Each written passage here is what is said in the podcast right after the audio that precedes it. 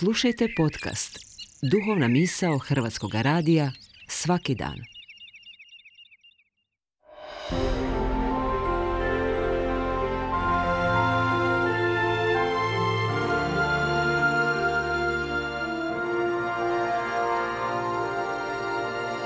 Duhovna misao. Urednica je Blaženka Jančić.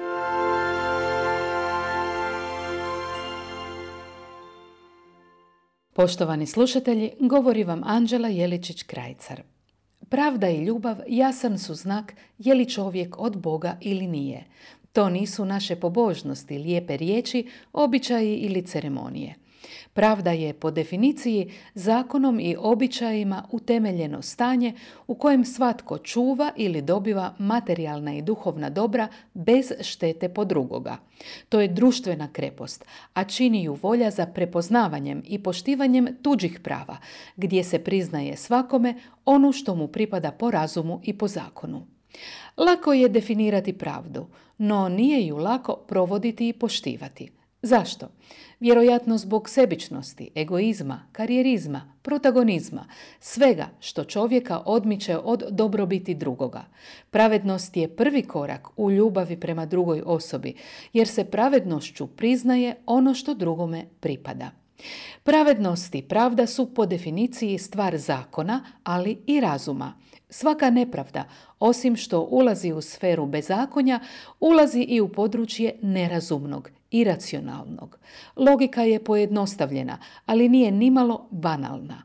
Ako je nepravda kršenje prava koja po zdravom razumu pripadaju drugom čovjeku, onda je ona izraz bezumlja, pomalo i ludosti.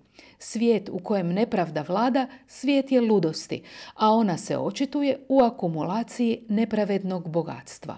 Nepravedno bogatstvo nije blagoslovljeno. Papa Franjo zna reći da nepravedno stečen novac postaje otrov kad ga dajemo svojoj djeci. To znači da se rezultati nepravednog rada ne mogu prikriti privremenim zadovoljstvom, niti mogu kupiti pošteni obraz.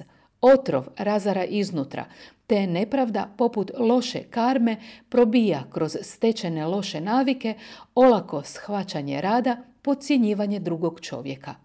Svaka nepravda vuče za sobom druge negativnosti. Neke su vidljive i u trajnom grču na licu čovjeka kojem savjest negdje duboko govori da je pogriješio. No, iako svi znamo da je nepravda loša, ne postavljamo si dovoljno često pitanje kako ju ispraviti.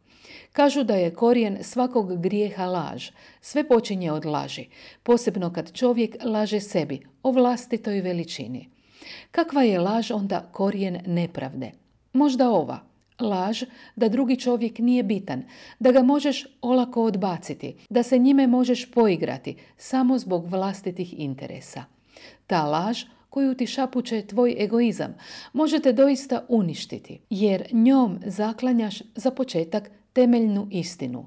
I ti si samo drugi čovjek. I ti si samo nečiji bližnji. A ono što siješ, to ćeš i žeti. Jer dobro se dobrim vraća, a zlo jednom posijano uvijek se nekako vrati konom koga je poslao. Ne zato što je jače, već zato što si svojim dijelima ti sam pokazao što želiš. Pa stoga, ako želiš dobro, ako želiš pravdu i ljubav, čini ih. Tako ćeš, počevši od sebe, donijeti u svijet dobrotu, demantirati laž o bezvrijednosti čovjeka, donoseći istinu o dragocjenosti svakog ljudskog života. U konačnici, pravda i ljubav su jasan i vidljiv znak je li čovjek od Boga ili nije.